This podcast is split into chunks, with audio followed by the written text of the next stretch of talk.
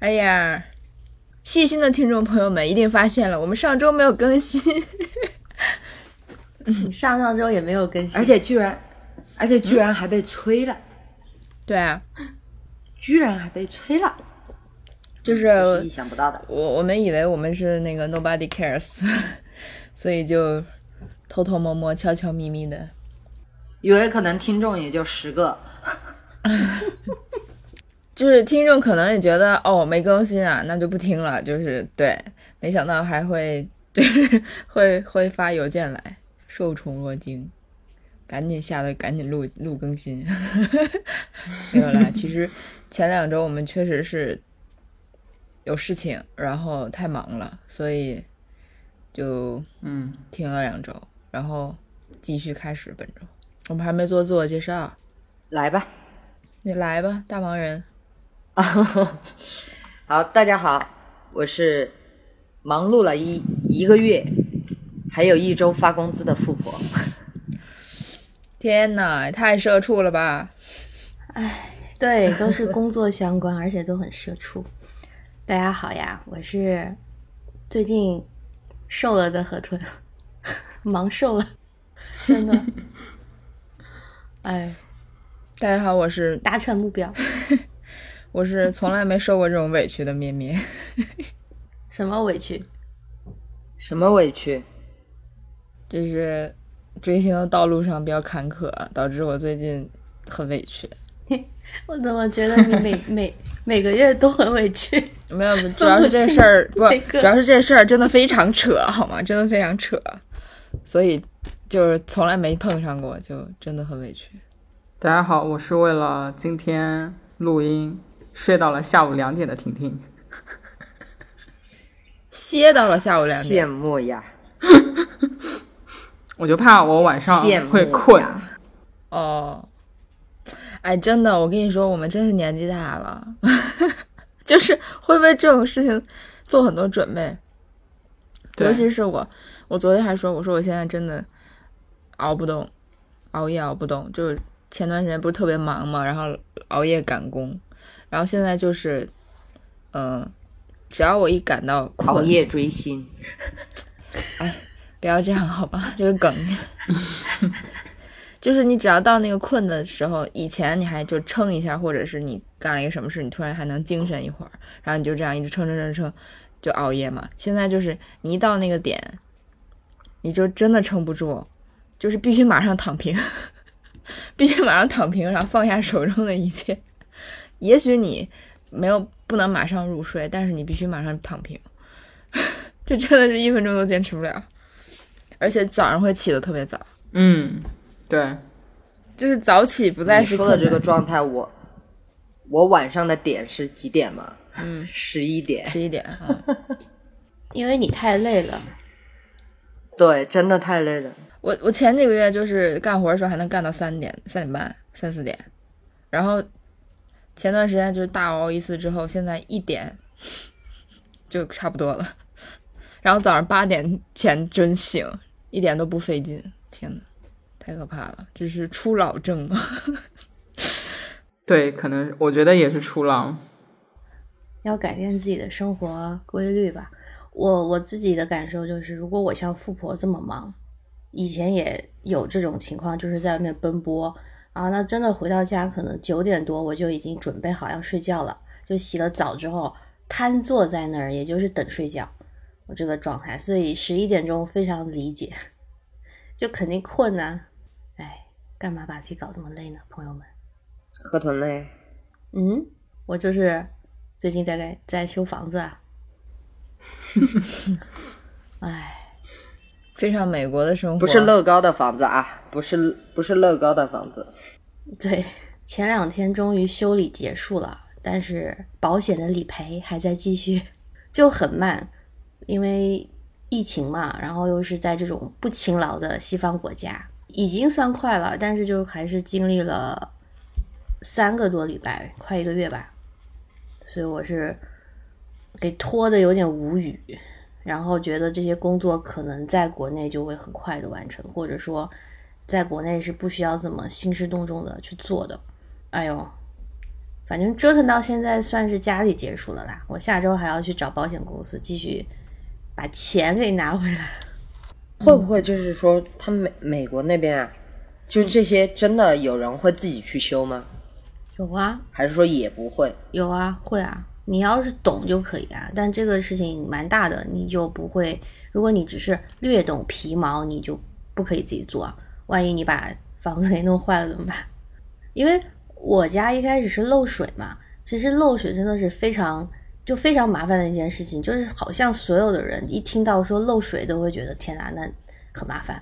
虽然我没有多到水漫金山的那种，只是当时发现有一些水在地板上嘛，可是就你找管道工过来检查出来，你就发现是哪根管子，然后因为那根管子又很麻烦，埋在地下有一节，又要挖开，然后我们家也没有地下室，就是有地下室一般管道会装在地下室那一层，你就不用挖地，就很好修，但是你没有地下室就变成在地下，就麻烦嘛。然后修水管之前你就要把地打开，要橱柜给打开，然后好死不死又是在水槽下面，你这个水槽又得移开，把所有的那个厨房管道得扔掉，然后挖开可能只是非常小的一块，我真的小到我都无语，可能就10公分吧那么深，但是你就得把橱柜全部挪开。然后呢，这个事情一做，你就变成修好了管子你要换橱柜，然后地板也损失啦，你又不能换一块地板，就得换整个地板。然后更夸张是什么呢？是美国人很死板嘛，一开始维修的时候找人过来看，他就把我们家一层都给量了，地板都给量了，说要换一层的地板。我说神经病啊，我厨房被淹了，我为什么要换一层的地板？他说因为你这一层的地板是连着的啊，你要是换就全部都换掉嘛，就是这样会是一片整个全新的。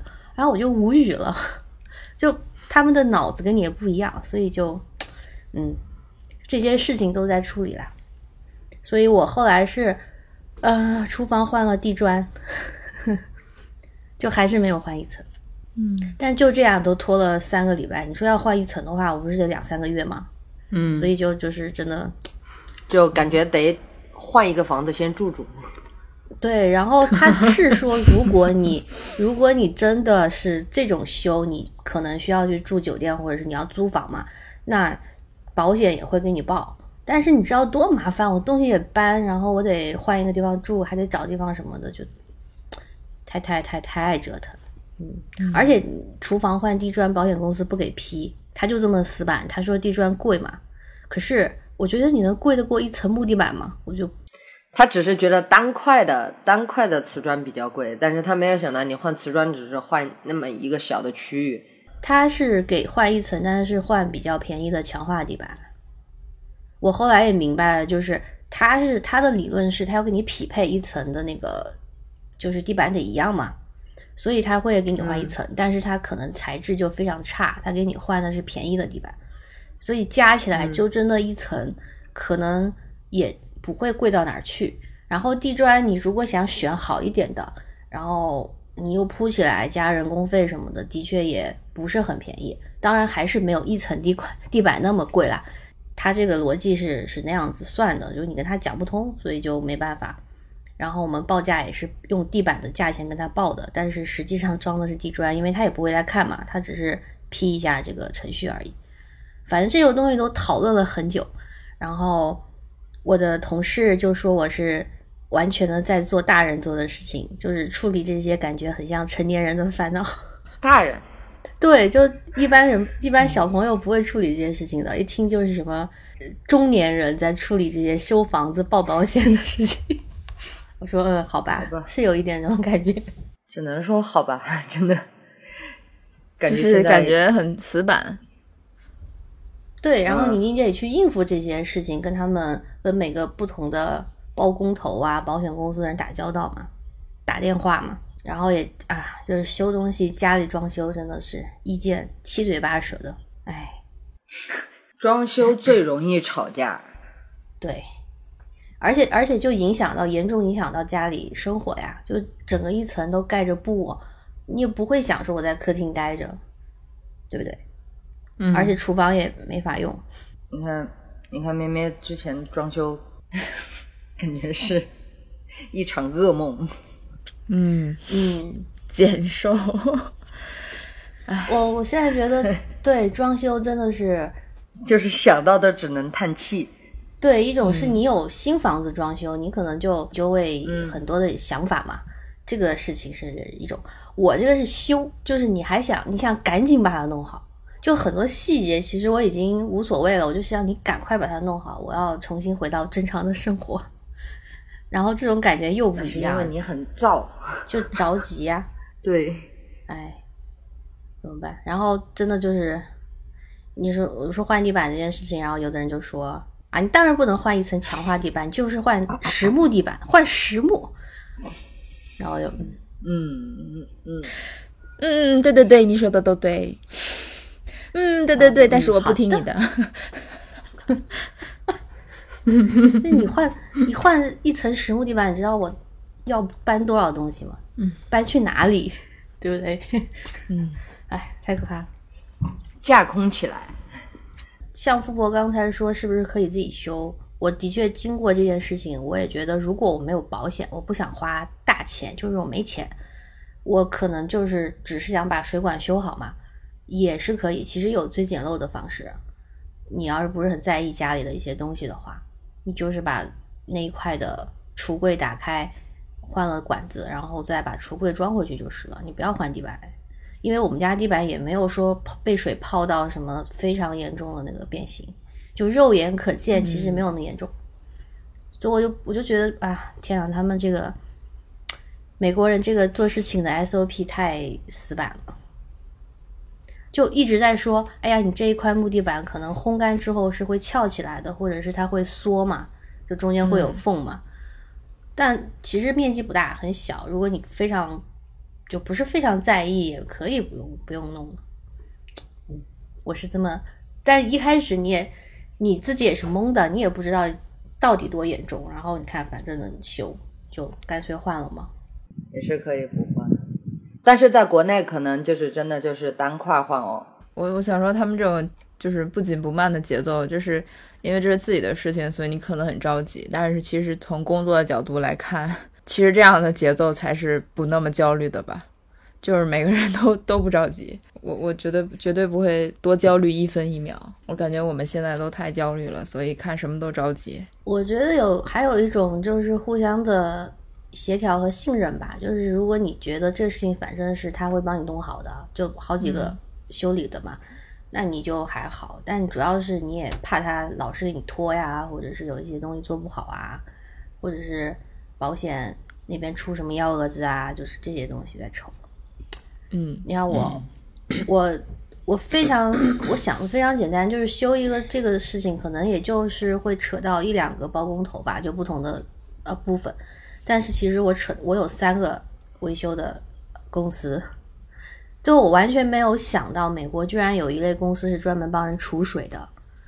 因为我想象这件事情是不值得你开一间公司的，就是专门帮人什么除水，就是 water damage， 就是说你水的伤害到你家的一些东西，他要过来帮你处理。我因为我想是你一般你修水管的公司，你可能就是有一些服务是帮别人过来脱水或者是烘干嘛，对吧？或者你装修公司就会涵盖这个内容，但是似乎你不值得专门开一间公司来做这个，就帮别人去除水，专业嘛。所以我都不知道这个怎么翻译，因为在我国统称为家政服务。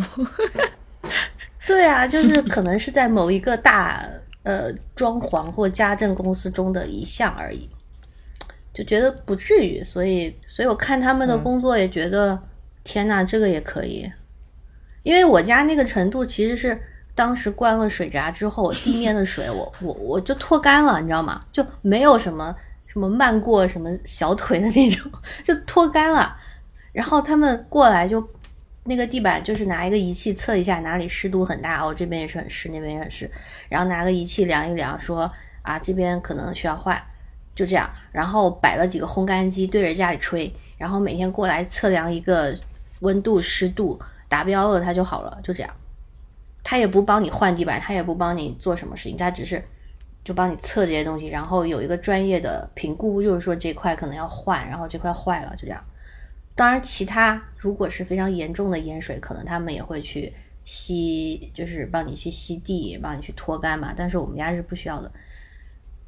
但这些东西他们可能也就来了个3-4天吧，收费应该是2000块钱左右，$2000左右，美元吗？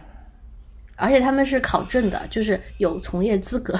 天哪！所以我你什么时候把我弄过去？就是，对，最近经常开玩笑说什么，感觉我们过去每个人都会有很好的工作，哎，不愁吃喝，对，不愁生活。搞不好再努力一点，随随便便一个别墅，没有问题。慢慢 dream。别墅还没有公寓贵，好不好，朋友们？我们最近都那也是经历了一些糟心事儿。其实我上周没有录音，是因为我上周去出去了嘛，就是去现充了一下。但是呢，就还挺搞笑的，因为我们当时约的是，就是我们的计划变了好几次，本来一开始说是要住一晚上的，后来又因为种种原因吧，大家也都懒，然后觉得麻烦，就改成1天了。然后本来是没打算要，就是以吃为主，后来变成烧烤了。然后那个地方跟我想的不太一样吧，就是它是一个非常人工的地方，我以为的那种郊区的那种烧烤就是很野生的那种野生态的一个地方，其实那个地方就是像一个大的公园，你在那个里面，你不知道外面的话，就是你根本不知道它的地理位置是在哪儿。它看起来就是在山的脚下，可是因为它太人工化了，所以就显得就像一个公园游乐场一样，就有一点失望吧。所以我们10点10点半就到了，然后相当于吃的中午饭嘛，就自己烧烤。然后因为我们烧烤水平也不好，就烤的也不怎么样，就是整个体验就非常的so-so。熟了吗？熟是肯定熟了。那你是我不在，不然就可能烤的好吃了。就是他烤的那个，就是给你一个那个炉子嘛，然后因为我们就以为他什么都提供，因为他说很专业，但是其实他连那个篦子什么都没有，就是除非你自己带是可以的。然后隔壁有那种一来10几个人那种大型团建，他们整的都特别专业，然后还在现场来穿那个串儿，结果他们也不太会烤，反正我们就他问我们，我们说我们也不会烤，然后我们就瞎烤，然后待到差不多2-3点的时候就无聊了嘛，就吃完饭就觉得这个地方也没什么意思，然后就觉得还是城市生活适合我们，就决定开车回去去 KTV。 但是我又不知道 KTV 开没开，因为前段时间去打电话问都还没开，但现在电影院开了，就觉得应该开了，就真开了，而且是刚开2天。于是我们又跑回市里唱歌去了，就还挺开心的，就感慨自己还是适合现代生活。然后咩咩感慨觉得自己唱歌真好听。对啊，就因为太久没唱了，我上一次唱歌都多久了，都快一年了吧。上一次唱歌在冬天，反正是去年，然后就再也没唱过歌。肯定没我久，我上一次唱歌是去年的9月呢。好的呢，一年了。而且现在那个点歌系统都很高级，都是用手机点，就它的那个在场的那个机器里，如果没有你想点的歌也不用慌，它联网的，你手机上那个系统，手机上它都可以立马给你下载过去，所以什么都点得到。哇，这么高级。对，但也有可能也有风险，就是它的东西可能不是最新的，或者是盗版什么的。然后我们就把青春有你的舞台都，我都把青春有你的舞台全都点了一遍，在那自嗨。你的朋友如何反应啊？他们也看了，他一起嗨。对啊，他也看了。然后还有什么创造101之类的，就大家还是看了的。然后我就唱某些人发的新歌嘛，但没想到有两首歌那个 MV 是就是那种照片 PPT 你知道吗，就不是真的那个 MV 我也不知道我出了什么问题。然后最搞笑的呢就是那个 MV 一播出来我说哎这照片怎么这么眼熟啊我一看这不是我拍的图吗我拍图我修的图，我觉得天哪好滑稽啊，整个都好滑稽啊，边唱边笑。句句太火了，一时之间不知道这个盗版我也没有理由去维权毕竟对那让歌手本人去维权吧太细小了都围不过来是吧。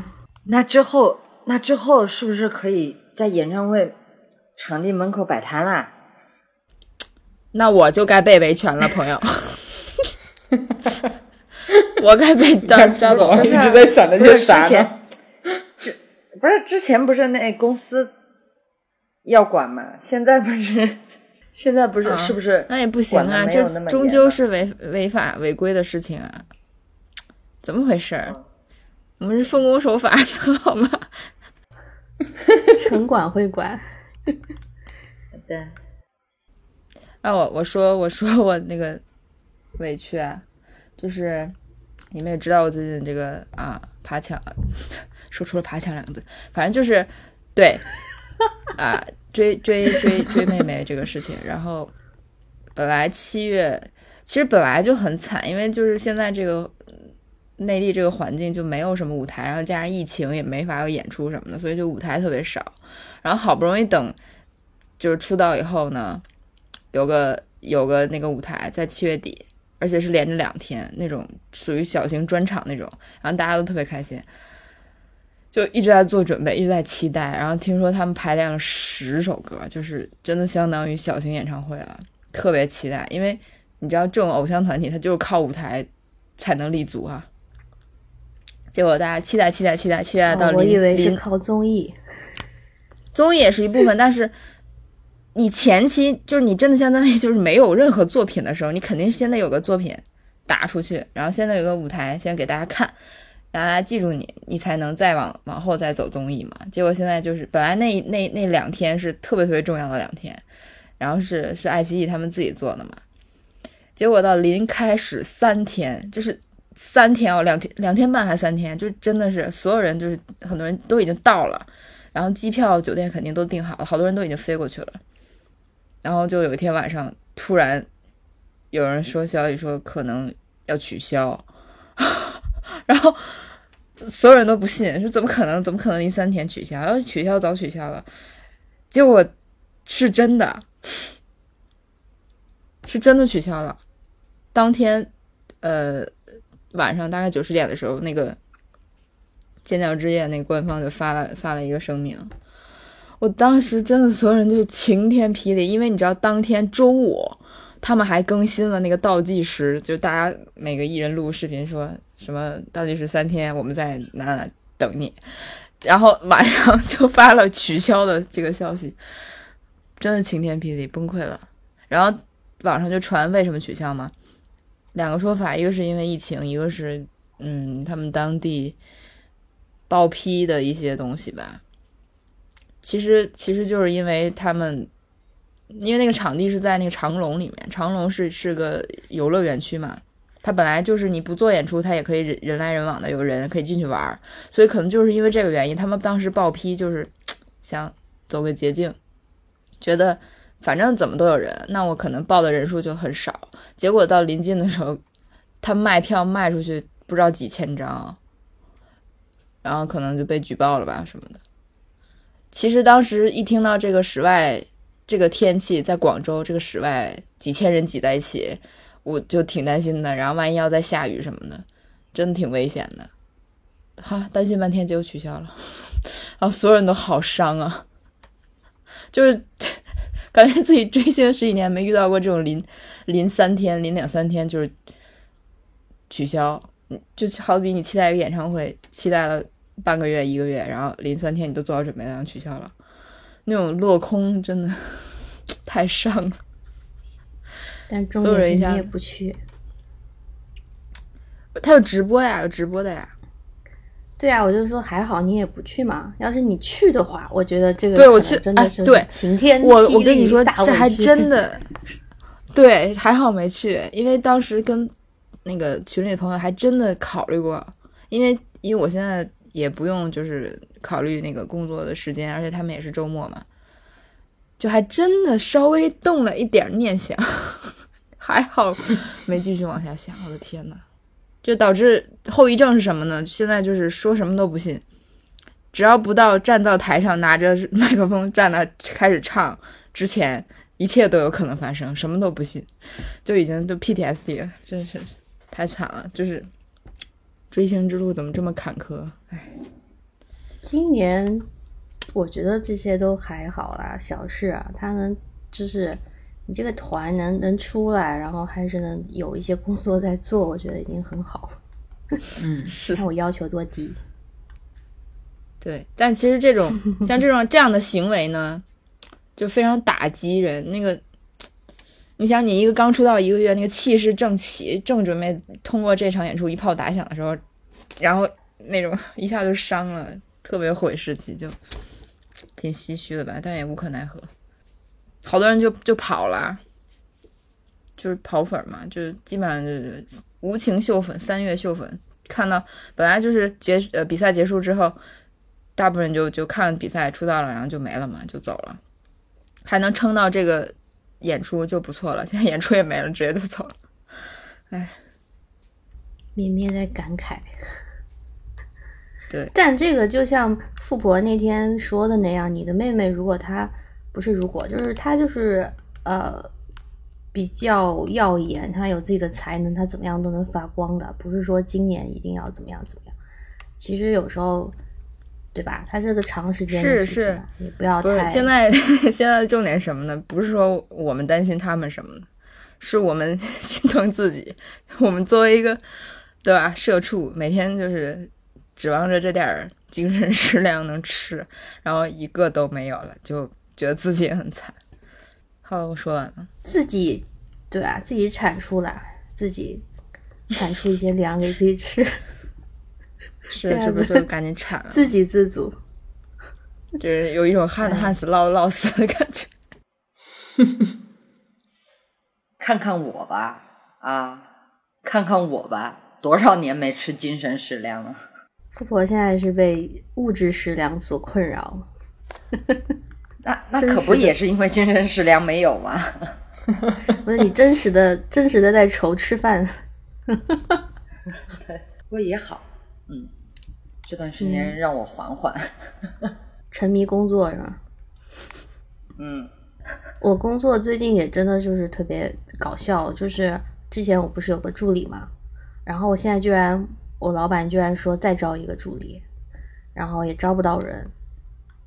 到现在还在经常会说，哎呀，要招一个助理，就事情太多了，然后需要有人在外面跑，就也还蛮累的吧。管签证吗？这位朋友，你不要再 dream 了，也不看看现在什么国际局势，还签证嘞？对，不过我跟你讲，你看，马上失联了。我上班的地方，我上班的地方马路对面就是那个领事馆。然后我才知道那条路叫领事馆路，然后当时上个星期吧，就因为那个关了嘛，然后我才知道原来这么近。那怎样呢？你也不会踏进去。就是平时你可能都觉得跟自己无关的事情，然后今年就全部摆在面前，然后你就发现原来就真的跟自己息息相关，然后就真的是影响自己的生活。之前不是还说，如果美国签证可以在成都这边当地就可以办吗？可以啊，这不是也关了吗？对啊，你办关了呀。现在谁来美国？朋友们，现在谁来美国？没有人来美国。说谁呢？哎，我跟你们分享一下，就是我今天惊奇的发现，我的脚踝那个地方晒出了一双袜子。哎，看到没？就是不好好涂防晒，不是。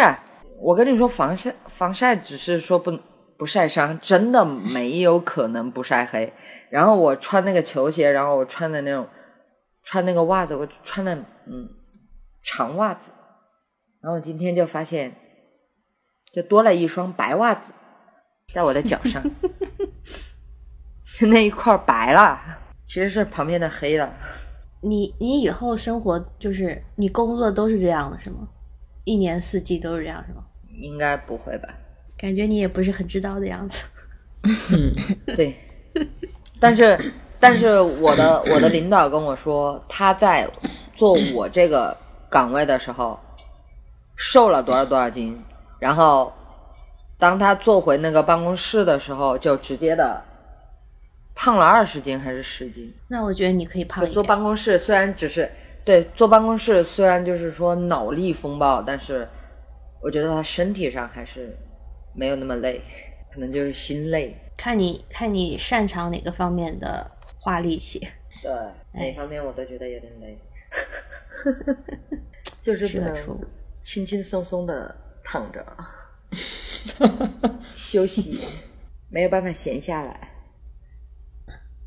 你是之前闲太久了好吧，闲到都无法开工，然后一开工就急速的开始恢复。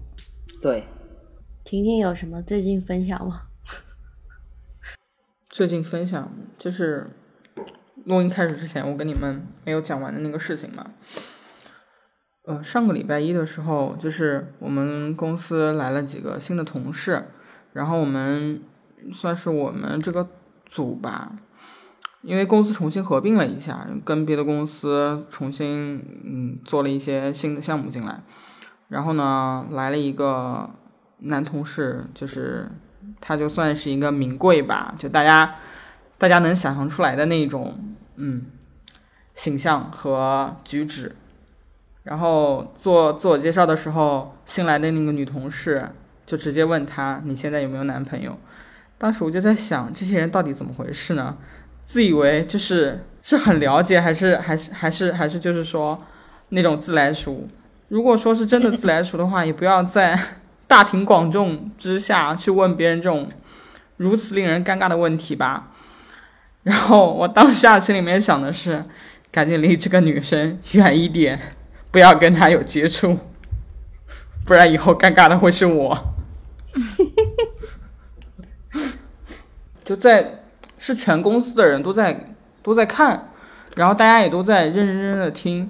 如果说只是私底下聊天，然后讲到这个的话，可能也就算了。小范围听到的话，就也还好吧。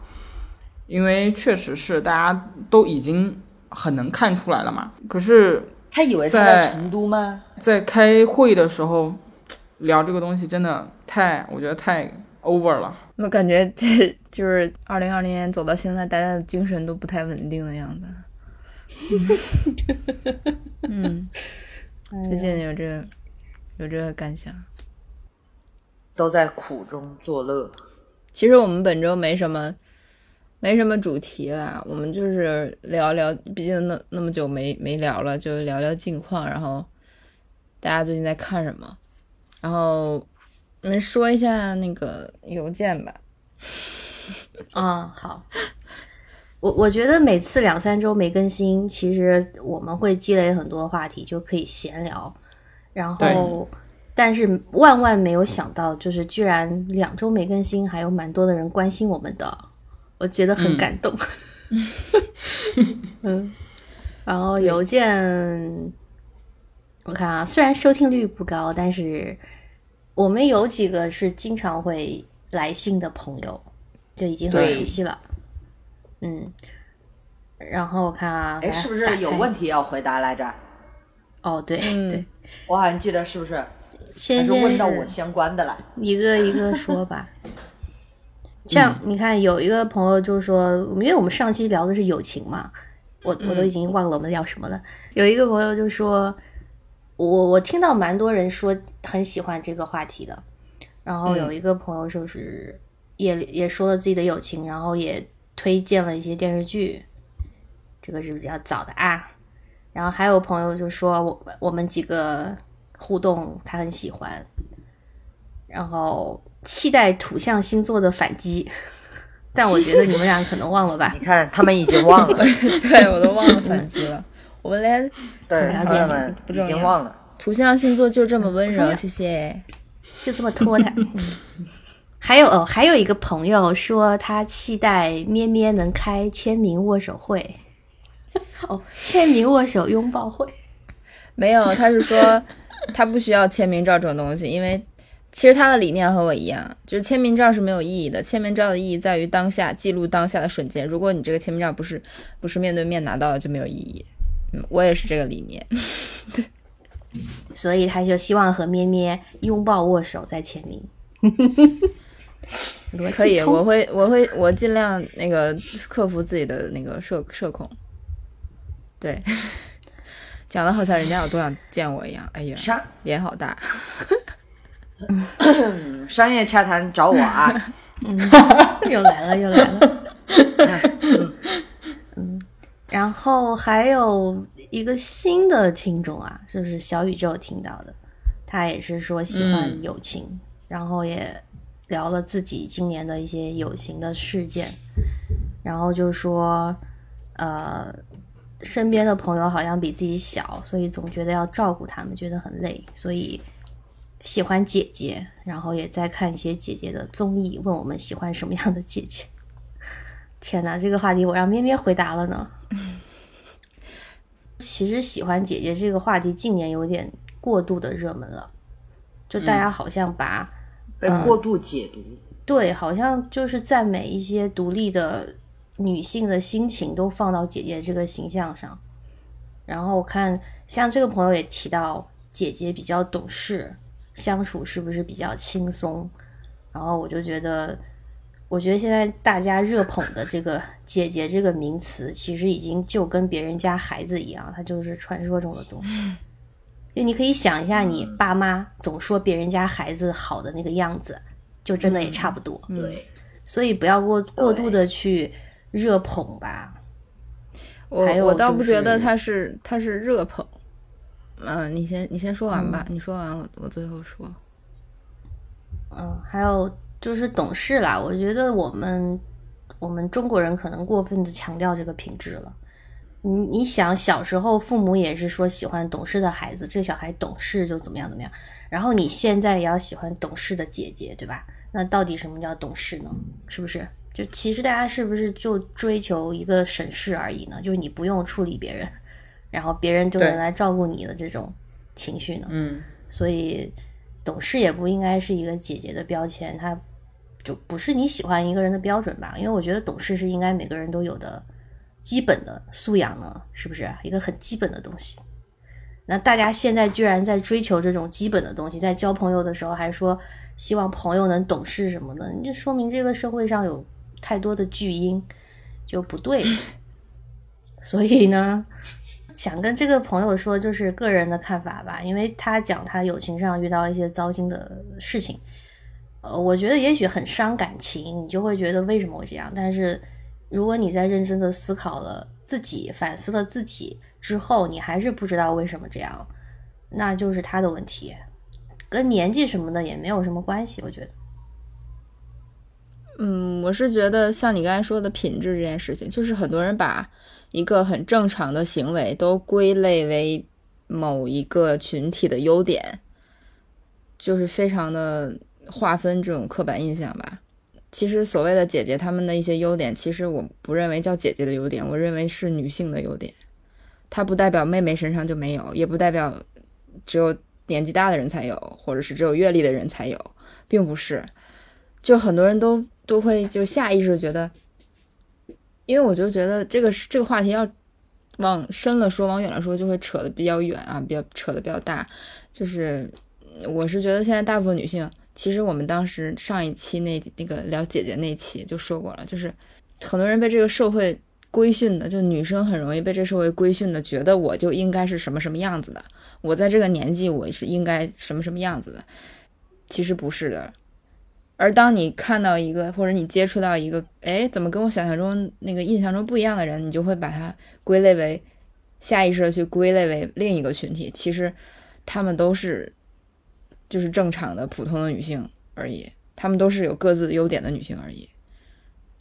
所以这个就是最近这个姐姐这件事情呢，当时她刚播的时候，因为我姐姐播的时候是几月我忘了，是5月吧，她那个时候播应该是青春有你是还没播完，或者是他们两个是衔接的，然后正好是一个是姐姐一个是妹妹，这两个群体，然后很多人就会做一些比较，就说可能看姐姐这边会比较放心啊，或者是会看到不一样的一些风景什么的，然后我就觉得就这为什么要把他们对立起来呢，就是很多东西你看姐姐你觉得放心，是因为他们已经都事业有成，他们已经都有自己一个很好的人生了，然后你现在看他们仿佛是看透一切，然后很淡定很成熟很知性，然后相反的你就会觉得这些小妹妹们就很烦很情绪化，然后哭然后闹什么的，这样就是不好了嘛。我觉得把这两个对立起来就特别的没必要，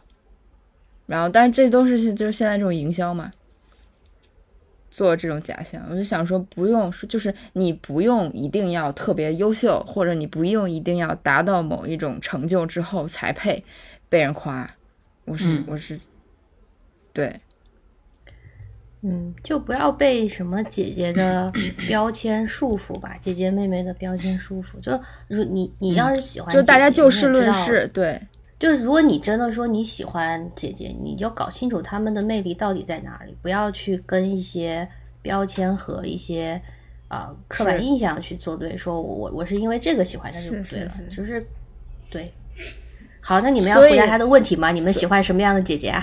不是，我还要再说一句，就是所以很多人就开玩笑自嘲说说我们永远就喜欢姐姐不喜欢妹妹，我永远就喜欢什么什么样的，就是不会喜欢妹妹，然后这不是都打脸了吗？就是真没必要给自己，就大家都没有必要说这种话。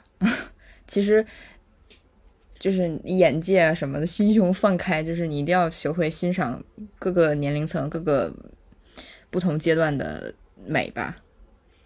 对，喜欢什么样的姐姐，我想说一句实话，就是其实我们都没有特别认真的看乘风破浪姐姐这个节目。我确实前期非常关注，然后第一期也是他不是突然上线的吗？他突然上线那天我就立马看了，就第一期就很 follow， 就跟得特别紧，然后第一期也看得很开心。但后来我觉得这节目有点高开低走吧。就我虽然他的文案和他的立意什么都挺好的，然后热度也在，但我总觉得他有点包装在一个华丽的空壳下吧，其实你仔细看它的内容有点就是看不下去。反正我到后面几期我就是在那开着，我的心思就走神，就有点看不下去，心思都在预言身上。不是那我也不是说看，我看别的综艺我也看完了呀，但这个节目就它确实整个开玩笑，整个那个设置还有那些评委特别劝退，你知道吗？那个前期真不是我的问题，哎呦！就前期大家一开始还是觉得他是笑点，就吐槽嘛，那个就杜华啊什么的，黄晓明什么都是笑点，都是梗。一期两期新鲜感过了就烦了，你再也不想看见他了。然后还有一点就是，他们这个节目的那些广告赞助。我当然知道一个节目肯定需要这些，我也知道他的目的也是要赚钱，但是呢非常的精分，他的冠名啊赞助啊，包括让姐姐们做的那些中插广告全都是指向性，全部就是什么全是那个无惧年龄，什么防衰老，然后美贵妇，就还是那些东西，我就觉得很精分。我觉得那你一边你这个节目的利益和你广告的这些东西好像很是相悖的，就看着有点奇怪吧。然后也能理解，就是一边理解着一边又觉得哎，再怎么样也就这样。那要不说节目，你就说如果有就是比自己大的人那种的姐姐，因为我看你邮件回复的说什么我回了什么？我看一下，说万年爱姐，万年等不到姐。然后我就跟咪咪说，我们不都是你的姐姐吗？这不是一种自嘲吗？哎呀，这个就是我刚才说的嘛，我不是说万年爱姐，而是爱某种特质吧。就是其实我这个所谓的爱的特质也没有多么什么鬼，就真的没有多么的奇葩，就是非常正常的一些，就是很正常的少年老成也不是少年老成就是至少就是不要那么就讲道理嘛，就是就事论事嘛。为什么大家一定要就是你知道有些之前节目里讲过了，就是他们会觉得我在这个年纪我就应该表现的容易逆反吧。其实我也不知道，因为没接触过，只是因为现在的标签都打到姐的身上，所以呢我们这种小鸡仔就会下意识的会也给自己定这么一个目标啊。其实真正现实生活中你遇到的人肯定不是通过这一个字这个标签来接触的。我之所以写这句评论是因为我的生活中真的没有姐，你们也不在我生活中好吗？突然觉得好伤心啊！就这样还叫不在生活中？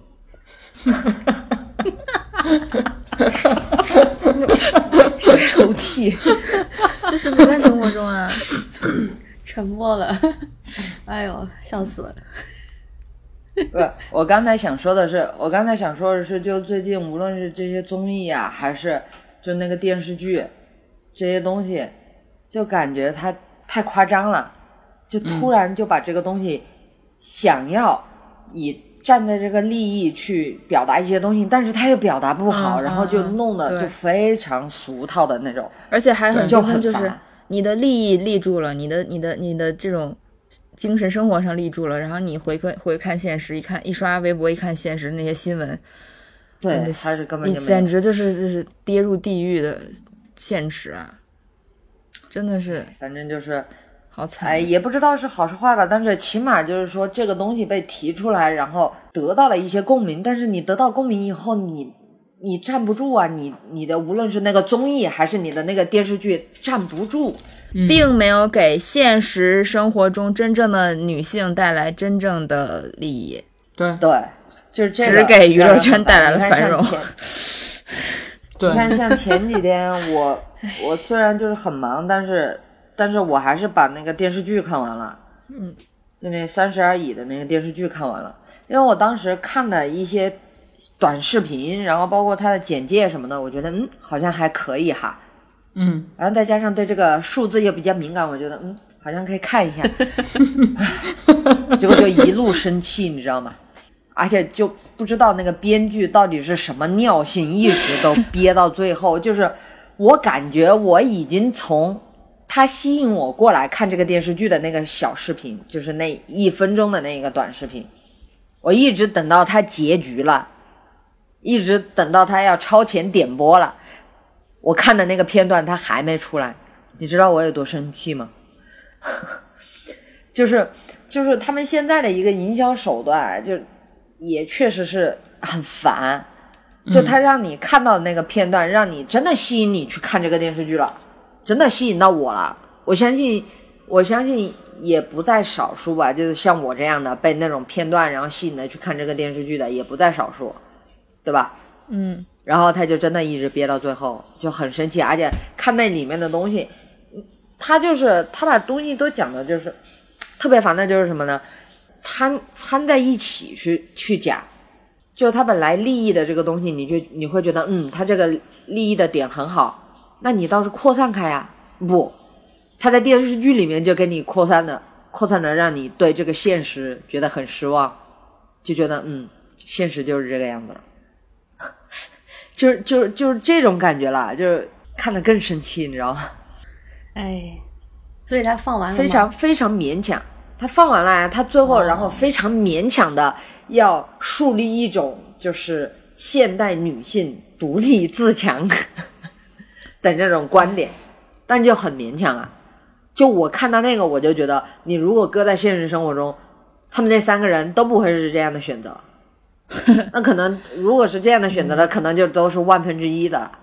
嗯，真的呀，架空。但他就很生硬的，对，他很生硬的要拉回这个主题的那种感觉。这就是为什么我不爱看大陆电视剧，真的生气。只会看一些隐秘的角落这种阴暗的片子。嗯，童瑶的演技还是不错，还是在线的。就为了等他手撕小三，我等了那么久，生气。还好最后婷婷拯救了我。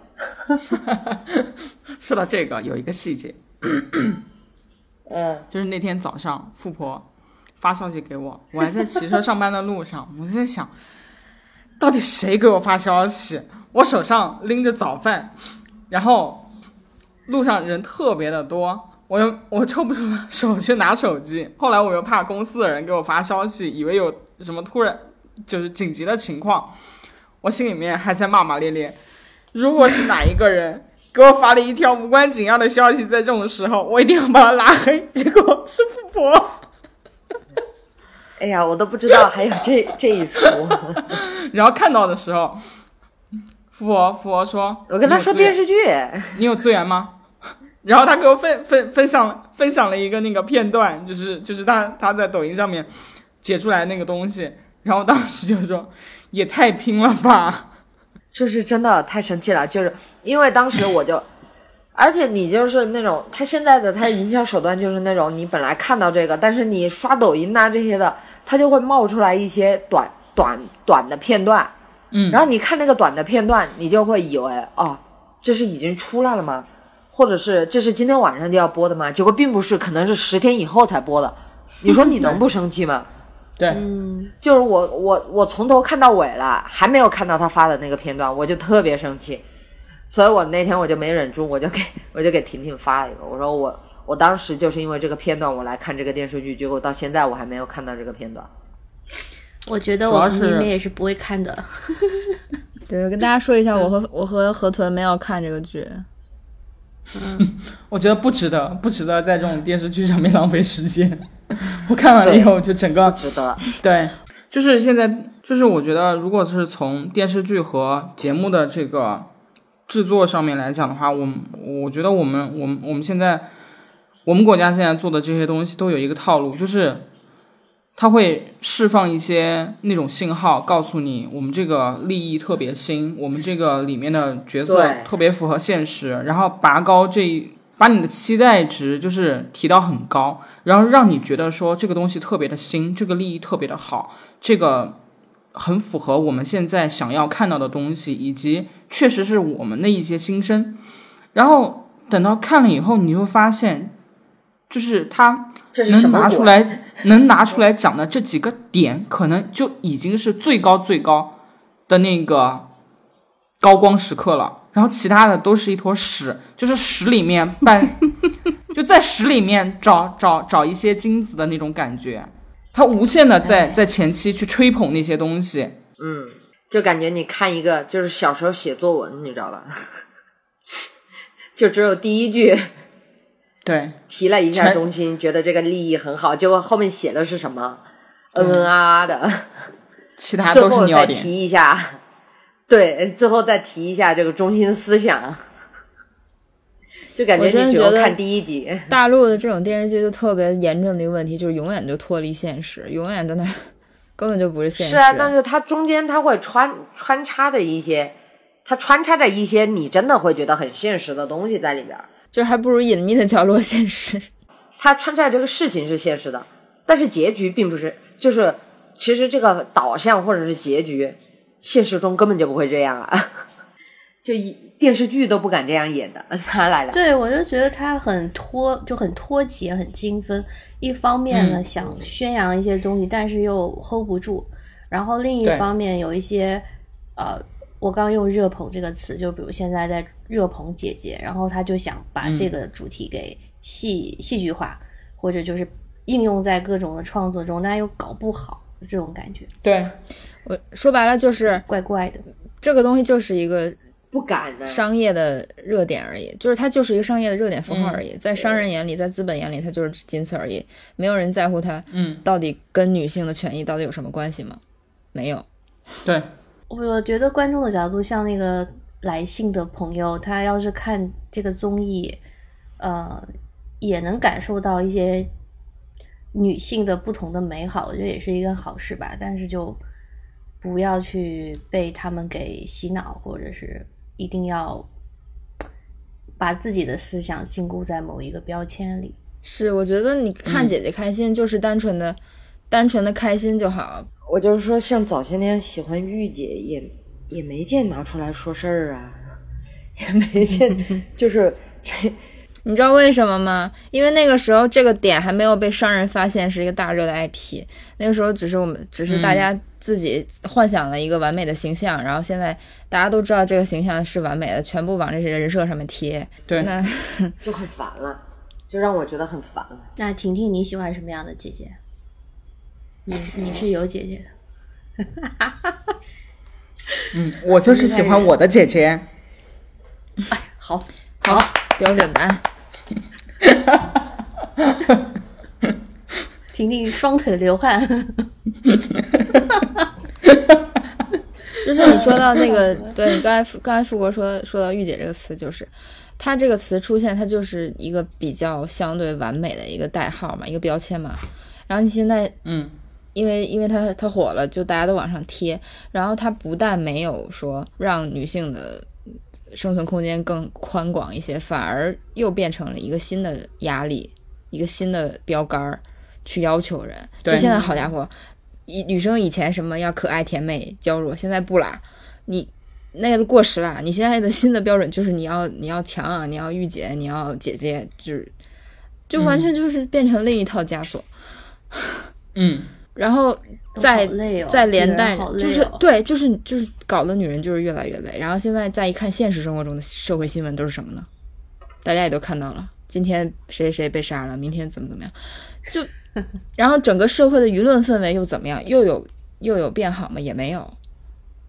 你看了那么多电视剧，什么打小三，什么这那的，大家道德标准有什么变化，或者说对女性有变宽容吗？也没有，越来越紧了呀。就一个电视剧的角色，男演员和女演员那个微博下面评论都不一样，就永远就在骂女的。然后我说一个今天的热点事件啊，就是今天白天刚刚发生的，你们可能不知道，就是另一个就是腾讯做的那个女团，樱堂303创造101今年那一届出来的女团，然后他们上了一个综艺。然后他们穿的是那个制服，然后有那个短裙。男嘉宾我就不说是谁了，男嘉宾在做一些比较夸张的舞蹈动作，然后就是搞笑嘛。然后他就让这个女孩也来跳，但是女孩穿的是超短裙，她趴在地上，动作很尴尬。然后男嘉宾说：“你跳不起来吗？我都能跳起来，你跳不起来吗？”然后随即做了一个更夸张的动作，然后其他女孩面露难色，就是这么一个片段。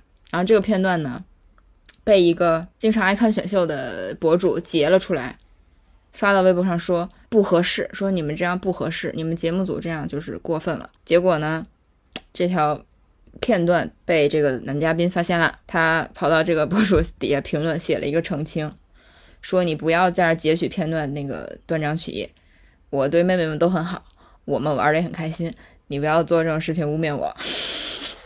好，然后这个事情就发酵，就这个事情本来一开始就是一个这个微博这个事情，然后结果到今天就发酵了起来，变成他这个男嘉宾的演艺圈的好友出来为他撑腰，说他是个好人，说他对妹妹很好，就是撑腰嘛，就为他发声嘛。然后全是包括就很多女艺人。说他人很好，说他记住了每个妹妹的名字什么什么啊，你就觉得这事情到现在已经没有人在乎到底这个事情本身讨论的是什么，讨论的只是在当下那个时候你让女孩子做这个动作就是不合适，你就是表达一下歉意或者不好意思当时疏忽了，就这么一个事儿，然后被发展成拉着半个演艺圈的人为你撑腰证明你没有错。然后这个女团这些妹妹们因为是新出道的新人，屁都不敢说什么，只能在那儿毕恭毕敬的说啊没关系啊什么什么谢谢哥哥照顾，就这种话，我觉得天，这就是现实啊，朋友们，太难了，女性真的好难哦。对啊，对。诺诺，我想去搜一下，明明在说的是啥？对，我搜过了，不知道现在还挂没挂在热搜、啊、过了，反正今天一直挂在热搜，好像热搜没有了，热搜好像没有了。哎呀，现在没有2G 的网和断网的人。然后对，还发展到现在变成什么了呢？就是那个截这个视频的那个博主被网暴了。嗯，朋友们真的不要生活在网络上了。真的还没有受到教育，是，但是这个博主的初心是想帮这个妹妹说话，是想帮这个妹妹。嗯，哎，今年已经发生了多少这样的事情了，无所谓。对，就觉得毁灭吧，阿西吧，毁灭吧，一切就真的，大家都别讲。反正我们几个的观点就真的不要把什么东西都标签化，然后能就事论事就好。然后也要多听各方的意见，在别人的角度去思考问题，你才能进行一个良性的沟通。我们几个讨论什么事情可能都是这种的模式吧，所以就比较针对一些很多的事情都会有一些看法，但是基本上我们会有这些原则。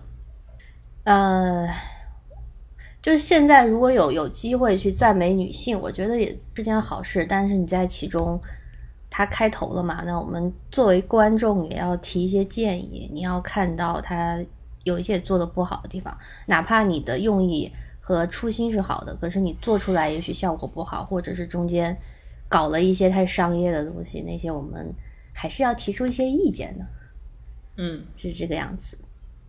当然也不是说那你就干脆不要做，也不是，就是建议吧，提一些建议吧。然后对于像什么姐姐妹妹，反正都是女性嘛，女性都是值得被宠爱的，朋友们，你们要相信这个观点。对，这个时候我就要说一下我妹妹的名言，我妹妹好那个什么呀，好套近乎。我的妹妹的名言哦，我的老公。我以为你老公啊，对啊，我就说哪有妹妹，你不是老公吗？这都可以啊，女儿、儿子什么都可以。No， 就是老公而已，就是老公。就是每个女孩都是最特别又美好的存在。这是她的名言啊。好，你老公是花心。我怎么那么听着没有听？他每次都说的，真心说的。你先要给他贴花心。好。我自己觉得就是，你像我现在的朋友，你们有的算妹妹，然后也当然有姐姐的朋友，就是觉得各有各的每个人的个体是不一样的吧，你就不能就是完全把他们分开。虽然有时候我会开玩笑说咩咩，哎呀还是小，我和富婆俩经常会说这些话，但也不是所有像咩咩这么大的人都像咩咩这么靠谱的，所以呢。就都不能一概而论吧，不能以年纪去把人分成什么几类这样子。但是你要是说阅历和经验，我觉得可能跟妹妹们比起来，姐姐们通常比较有一个明确的生活感，就知道自己要什么。当然我说的妹妹们就是我们自己，就跟我们比起来吧，长大一些的人，当然也不是说我们就不知道自己要什么，就是。我的感觉就是年轻一点的时候，尤其你可能在20到30岁这个阶段，你很容易受到一些制约。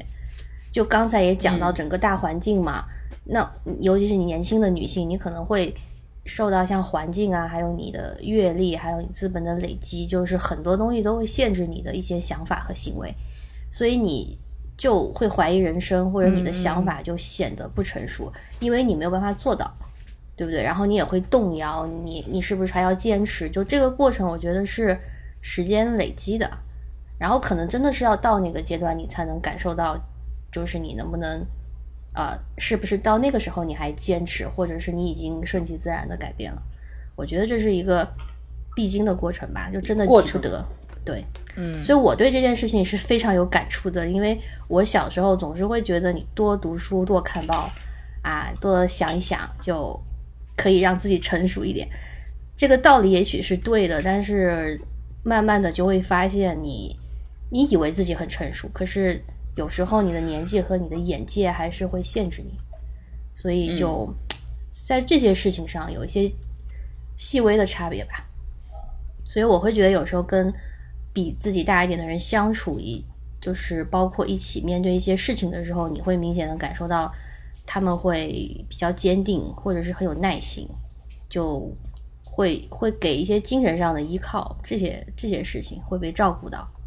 所以呢，在就是网上面或者是大家热捧的一些表面上的东西，我倒觉得没有，就也不需要有那些分类啦，就是一定要妹妹可爱或者是姐姐要成熟，我觉得倒不会。嗯，尤其是在生活细节上的，我觉得就是人类都是各有迥异的，你跟年纪是毫无关系的。我们居然聊了这么多这个话题。对啊，哎，真的，因为从小我们像你家里面的那些亲戚哥哥姐姐这种称谓，就是他们会被教育成你就要让着弟弟妹妹，然后你就要照顾他们等等等等，这样子一些传统的文化嘛。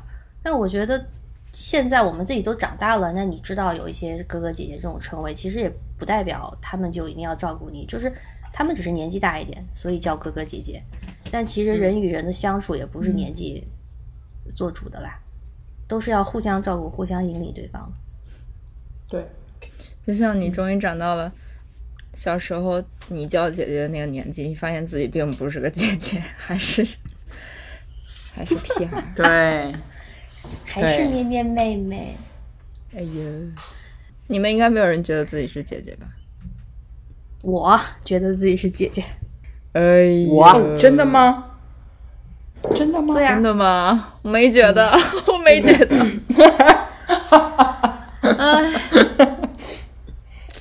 那你们觉得富婆是哥哥吗？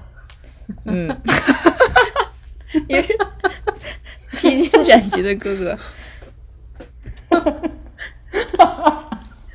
元气满满的哥哥。对，说到这个也要出综艺了，你们知道吧？好像已经出了。不是也要出，是已经出了。我那天、啊、我真的我就是在我的 YouTube 首页看到元气满满的哥哥，我才刚说的，我也不知道什么东西，就是这一杯羹也要来抢。哎，还有下一个来信吧，下一个来信、有一位来信说：“你们还能聊这么久学生时代的友谊，说明你们还是年轻人。像我这种，比你们大的人就觉得有一些遥远了。”然后他又说。人生不能没有朋友，但是也不能没有爱情。不要，这两种感情要平衡才行。然后最后他说，他听出了你们对咩咩妹妹的爱。咩咩妹妹，你觉得这个，对，挺好的。那这位朋友听出了你们对我的爱，挺好的。你自己没有听出来吗？我说了，我挺欣慰的。但是我和富婆俩就如同你的家长，我们两个就不停叹气。哎呦，这孩子怎么这样？真的，怎么冷场了？没有人回这个信。这你回了吗？我回了，我回了。对啊，太团宠去回，还想怎样？我刚讲的就是最新的一个，就是他是撒狗粮啦，然后说要计划租房，然后问我们有没有租房的建议，以及对于社畜的理财建议。我觉得租房这个事情要问富婆和婷婷，你们都在租吧？那你们也可以分享一下跟室友的相处经历啊，毕竟我和咩咩都没有这些经历，我们不懂。你们，开始吧。要很专业的讲吗？因为感觉讲着讲着就变工作了。这个听众之前我们讲过嘛，就是他一开始给我们写信说他那个异国因为疫情异国嘛，嗯，然后现在他女朋友终于买到机票了，可以飞了，哇！不过还要等3个月哦，那也蛮辛苦的，要等3个多月，回来还得隔离，但是有盼头啊，嗯，对，有盼头就是好，对对，但是不要临3天取消，你闭嘴。这个不一样，我觉得你真的是不一样。咩咩那是见老公，咩咩那就当是跟老公视频，什么鬼？嗯，感觉满脑子咩咩热恋，下其他的任何东西了。嗯，热恋的咩咩，你继续恋爱去吧。所以说的也对嘛，你看友情和爱情要平衡，咩咩现在也正在做这件事情。天哪，感觉这个租房建议回来了呀！我形象全没了。租房建议没有吗？有啊，我怕说的太多了。我再说一句，我只是比较放松，在你们面前毫无忌惮的展示。哈，你不要那什么，你不要解释啦！就是要解释，因为我在别人眼里不是这样的。你们现在都跟我说出来了，真烦。多好。这孩子打好了，昨天刚被河豚骂脑残。我的天哪，那我们也是以父母的心态骂，还不是看你太操心了。租房我是没有租过，但是我觉得要看城市吧，你要看在哪儿吧，其他的东西我觉得我也不知道，但是总觉得如果你是在北京上海，你租房好贵啊，但是要是在成都看富婆那个就还好，所以我也不知道，不也很贵，好多了吧。因为成都这边它的房价不是，因为成都它这边它虽然房价不贵，但是它因为流动人口特别多。富婆突然切换工作模式，然后它这边的话就是流动人口多，导致它的租房的房价其实也挺高的。就如果你真的想租房，你其实要考虑很多，因为现在一般就是。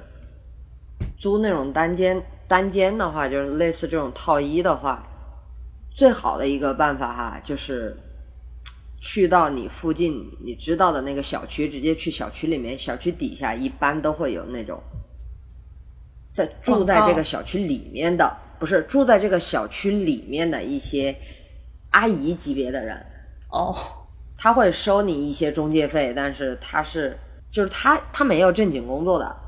嗯，他就是相当于就是居委会大妈的类似这种的，他的一个信息的采集。然后你如果觉得这个小区环境不错的话，可以这种一般比较常见于那种环建房。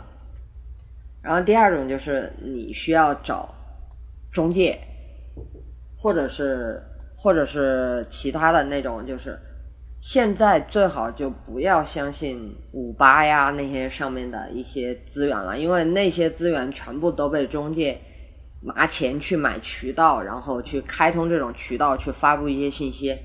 他们的意图只是为了获取你这个客源。嗯，所以上面的房源就是基本上 80% 都是真实存在，但是肯定已经被租出去了。嗯，他只是为了获取你这一个想要租房的这个人的信息的一个电话号码。对，这是在这种平台上面的一个现象。还有一个，你就可以选择那种就是因为现在年轻人他们选择公寓比较多，然后他这边的话会有有几个品牌，然后你这边可以去对比一下。不是啊，是真的有几个，然后你可以去对比一下你自己当地的那个地方那几个品牌，哪一个它的活动然后包括优惠力度会更大一点。但是也有一个坑，像这种公寓它一般像针对年轻人的话，它会推出那种押一付一的那种，就只用付1个月的，你一定要看清楚你签的合同是签多久，然后他这个支付的方式，包括就触发这些活动这些东西，每一个其实都会签合同，一定要仔细看合同，不要去听信别人跟你讲的这些东西。就是一定要看仔细合同，因为最终可能这个中介或者是这个销售这个管家他不在这个公司了，但是所有的凭证的话都只是你签的合同。那我有一个比较傻的问题，就国内如果是这种租房、一般几个月起还是一年起啊？它其实无论是那种小的还是大的，它其实都是一年的合同。嗯，那种特别短的话，那种短一年最多2年吧、哦，因为它要涨价呀。你签了2年，就相当于2年内你的价格你不会变，所以它不会跟你签太长的，最多是1年。嗯，然后像其他的的话，你如果签那种短租的话，它很多很多，它会给你看到了一个房价，可能就是1000、1200，像这样的一个房价的时候，你需要去看一下你是合租还是它的这个价格是不是仅仅只是针对于签1年合同的人。嗯，然后如果是签1年合同、你没有住满的话，你的租金你的那个押金是100%不会退，对，100%不是可能是100%不会退给你。那对，那我看国内很多人他们租房子还自己装修，哎，这个是可以的吗？就是房东允许就可以吗？这个肯定是不可以的呀，肯定是不可以的。对，但为什么很多人还就是自己租了之后自己要装修的，然后刷漆的，就弄那种什么刷漆啊那些什么，就好像真的那你要看你了，对，因为你要看你租的是什么房啊。因为像以前的时候在武汉那边的时候也有租那种清水房的，就是什么都没有装修的，哦，但那种就特别便宜啊。对，那种就特别便宜。但是现在你租房其实真的很少有这种房了。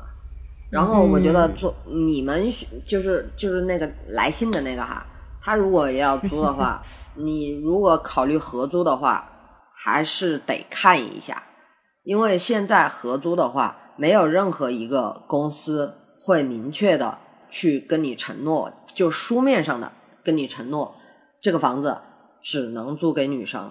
哦，哎呀，我有一个小的建议，虽然没有租过房，但是根据像富婆呀这样的，我就有个建议，我觉得你们还是，如果2个人一起住的话，你还是每个人要有自己的空间。但是那种就会增加很大的成本。是啦，但就有一个这样的建议，可以考虑一下嘛，对不对？你看婷婷多好。哎，我这个成本高呀，对吧？哎呀，是要付出钱的成本呢。就得考虑自己的一个需求吧。真的住远一点住大一点或者舒服一点其实也是好的，不要想着多睡半个小时，离公司近一点其实不好。对，你离公司越近越容易迟到。哎呀，对，真的。而且就是现在上班的地方基本上都是靠近，就比较1环内2环内类似这种的。他的那个地方，你像成都哈，房子拆又拆不起，1环内2环内全部都是老小区，然后新小区又很少。新小区的话，如果带电梯的那种的话，就会变得特别特别的贵，你就无形中增加了你的成本。你拿这个钱的话，你可能坐个半个小时地铁吧，可能整个的环境又都不一样了。所以就是可以多看一下这种。哎，那你们房租占你们工资多少钱啊？就占多少啊？你们的房租占工资的多少呀？居然沉默了，你们都不能一口答出吗？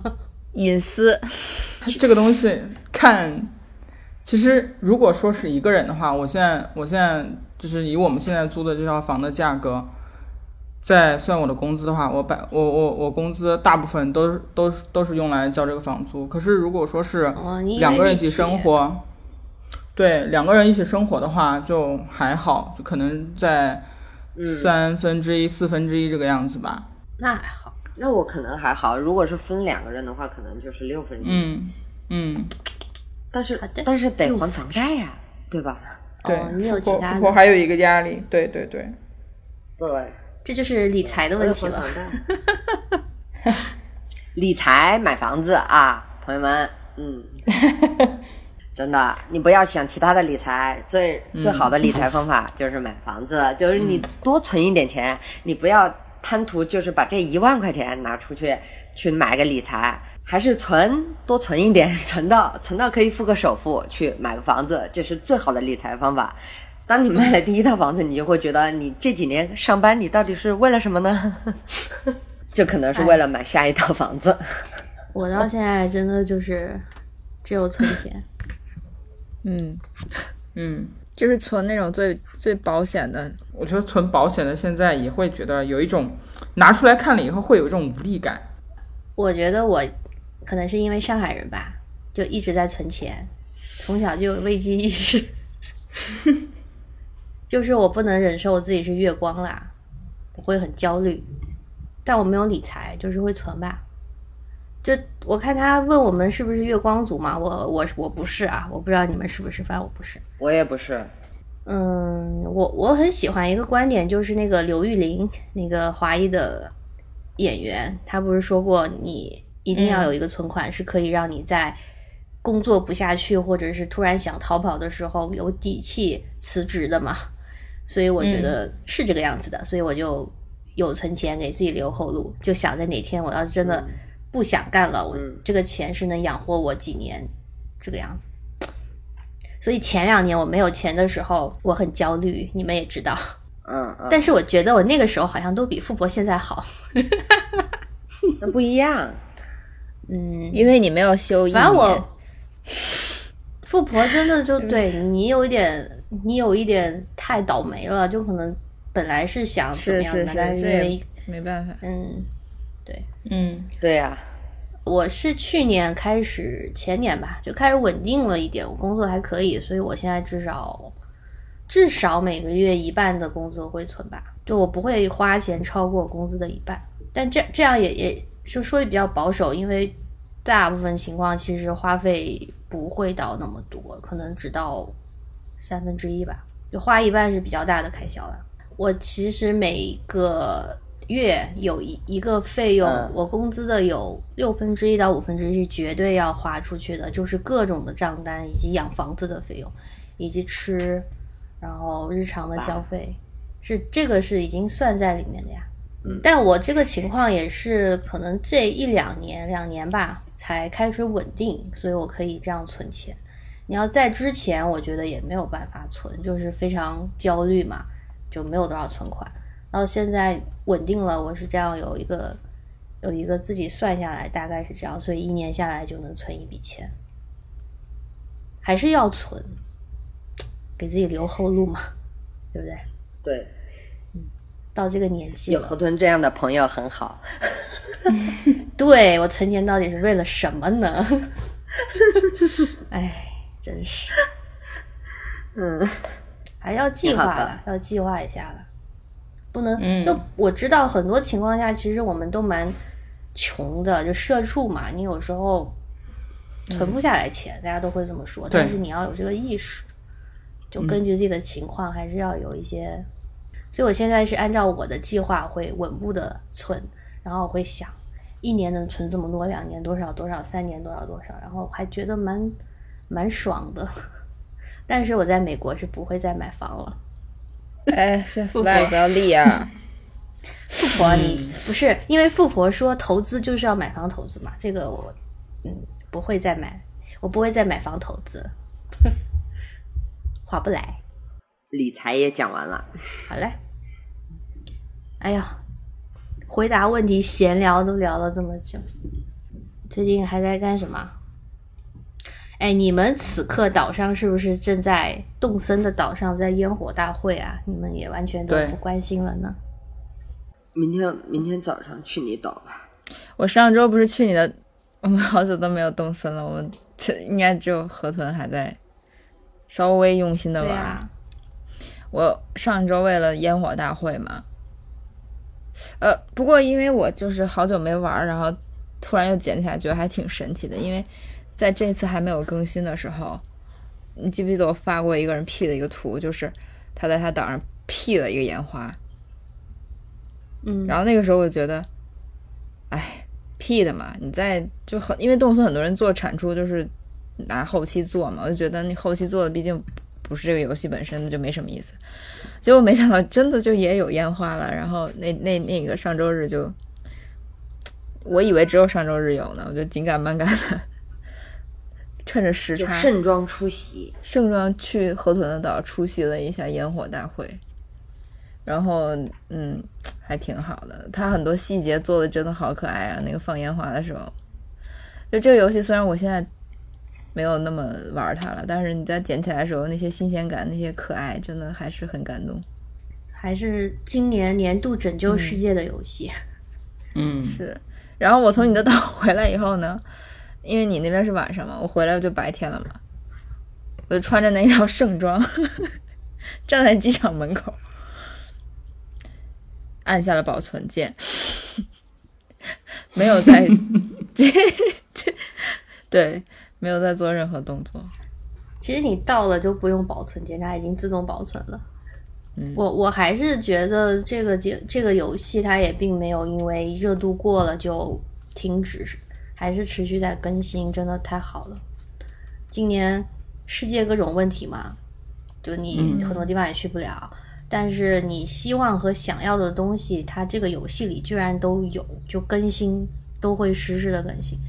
然后我也跟你们说，就是跟小动物的对话它都在更新，然后就觉得天哪，他们也太细心了吧。因为我跟我新来的小动物对话，他们居然在聊看纸质书和电子书的区别，太时髦了，我受不了了。之前这个对话是新的，我就觉得天哪。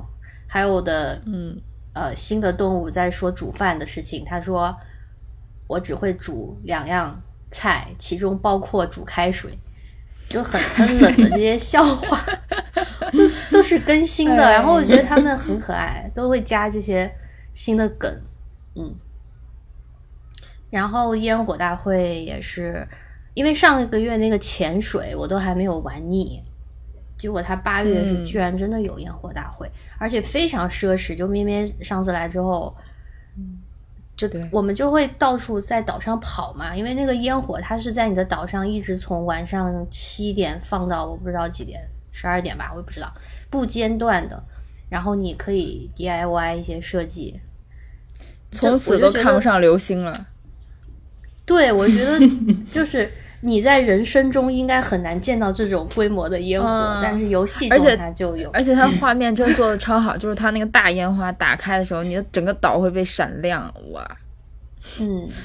而且你在岛上的每个角落都是能看到的，非常好看。而且小动物还有一点就是小动物，因为我以前很怕就是，像以前 KK 每周六来唱歌的时候，不是会有随机的一些小动物在广场上坐着嘛？我其实蛮想大家把那个椅子坐满，然后就一起唱一首歌那个感觉，但是其实很难做到。我最多遇到过像4只小动物坐那儿就不错了。然后有时候朋友会来，他一更新小动物就全回家了，我就很生气。然后我当时烟火大会也是广场上都是人，我就想象别人来的时候是不是也会散掉，那其实蛮没有意思的，就不热闹嘛。但是没有，就烟火大会他们都在，然后每个人都在，而且他们动作很丰富，看烟火。对，他还会喊，然后你还可以买道具，他们也会放那个烟花。就真的是，哎呀，好难得，还是拍照还是挺好的。希望富婆明天能来。富婆明天不是休息吗？我刚刚讲就是我7月30号的时候有在群里面分享了一个，上2周的时候我在B 站看到你一个视频嘛，就是去那个露营的那个视频。我最近疯狂的在 B 站看各种去露营的视频，但是就是我分享出来的那一个是真的有觉得被治愈到，就是那种感觉，就是仿佛自己去现充了一下的那种感觉。我不知道你们有没有打开看。然后那个视频是我最近看的还蛮长，然后一点也没有倍速也没有快进看完的一个视频，就是觉得在这种时候能有，就是因为最近露营确实是蛮火的，但是我们也没有那个条件，这个东西真的对于普通人来说还是非常非常花钱的一个，对，真的非常贵。然后但是去看了以后，我就觉得说是真的拍得好，以及他的那个，因为他只有一个人去嘛，就是那个感觉，反正就跟你一开始打开动物森刚上岛的那种心情是完完全全一样的。所以那个是我这2周没有录音但是非常非常快乐的一段时光吧，时刻。但我觉得现在也不适合录音，太热了，可以等天气凉一点的时候。对，因为露营真的没有办法开空调。是。哎，我是想啊，因为我去年不是有去露营一次嘛，然后今年我们这边这个情况大家也知道啊，就只适合户外的运动。然后我是想天凉快一点的时候，可能还是会去吧，就露营。但是这个一定要在9月、10月之后了，因为太热了，我们这边就一直很热。可是有时候也不一定，因为你走到一些山里面，它还是蛮凉快的，所以但是8月是绝对不行的，太热了。这个月真的非常非常热。对，春秋才可以做的事情，要找到合适的地方。我上一次去年去露营的时候，我只买了2个杯子。就是假装早上起来可以喝咖啡的那种杯子，但是其他就是因为朋友都有，所以我也没怎么。但我看他们也真的非常的齐全，太厉害了。那些东西真的是需要买，真的很费钱。直接劝退。我觉得是这样，你要发展一个爱好，像我们这种等级的。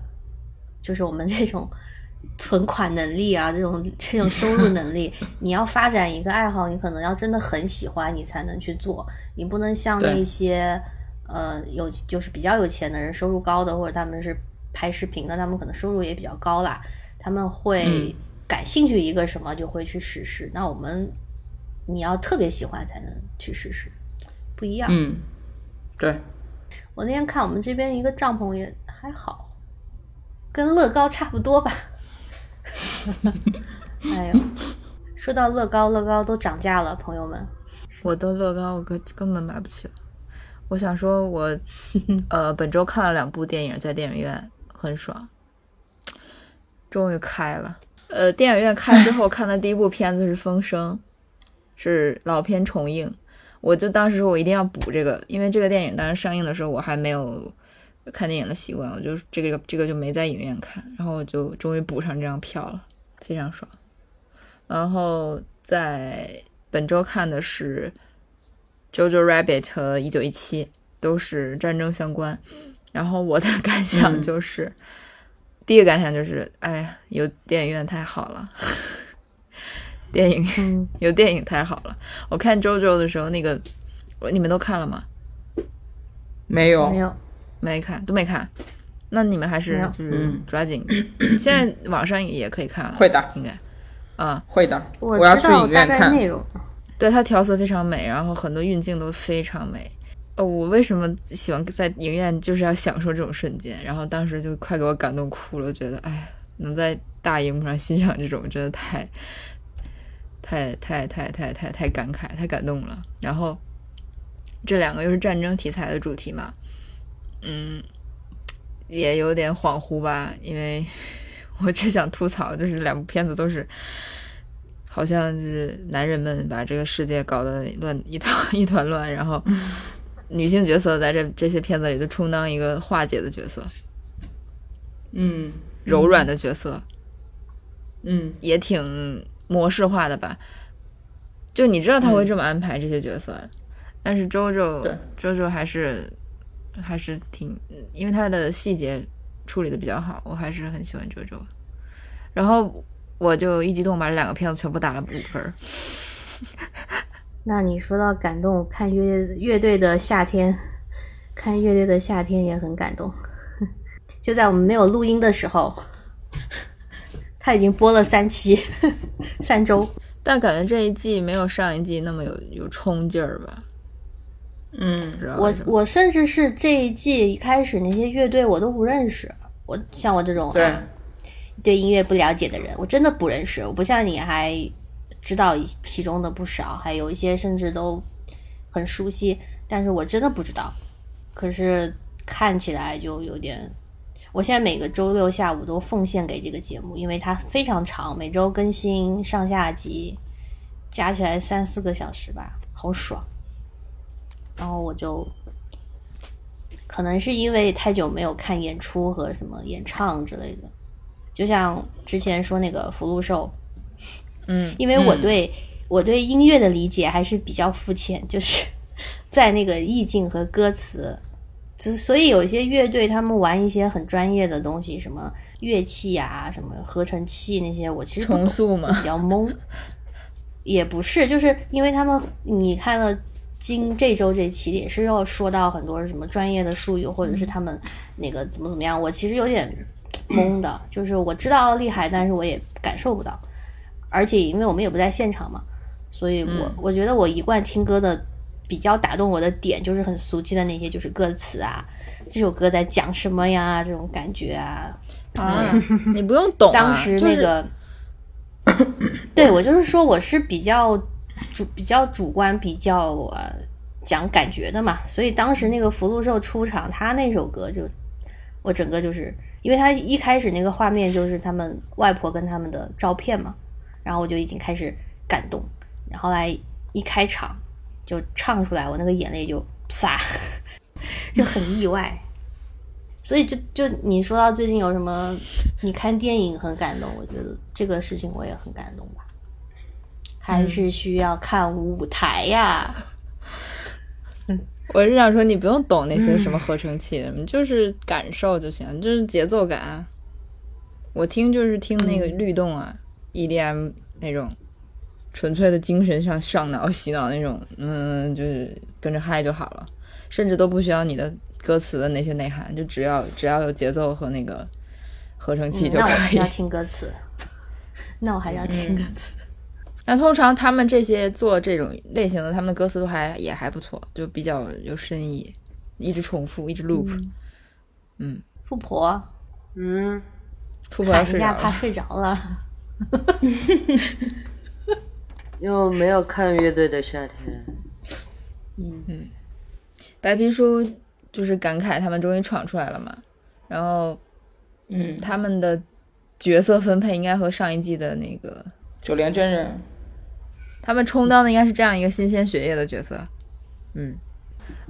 然后我因为之前的工作关系有在2年前就是接触过这个乐队，那个时候他们在 school 演出，然后我有就是跟进一些工作，就听过他们的现场，觉得非常厉害，就是那种冲出同龄人重围的厉害，词也非常有深度，然后我当时就给你们安利、没有 nobody cares， 因为我们不懂音乐。我还说鼓手的名字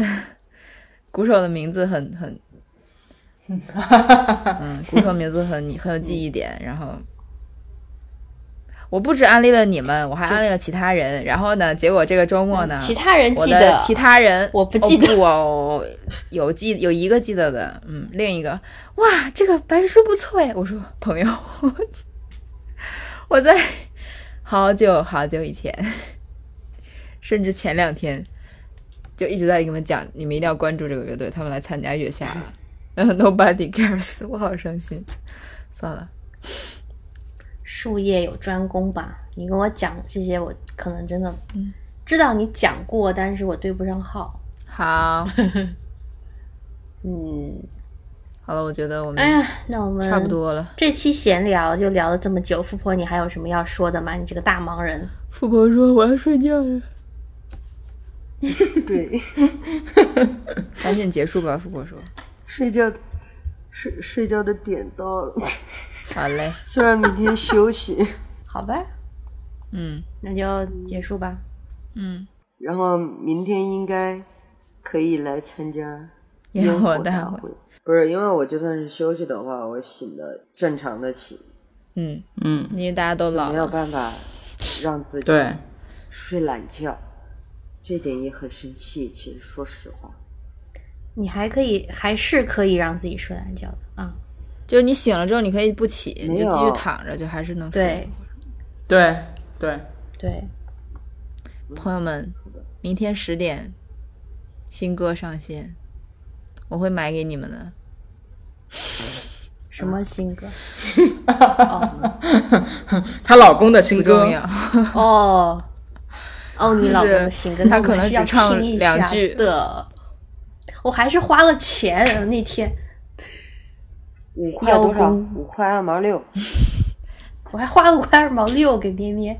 我也花了，所以我会分享给你。你也花了啊？好的。可能只唱2句。咩咩跟我们说5块，但是我没有想到是5块2毛6。因为他的生日是5月26，是吧？哦，好的。哦，好的呢。拜。嗯，好的呢。拜拜。拜拜。拜拜。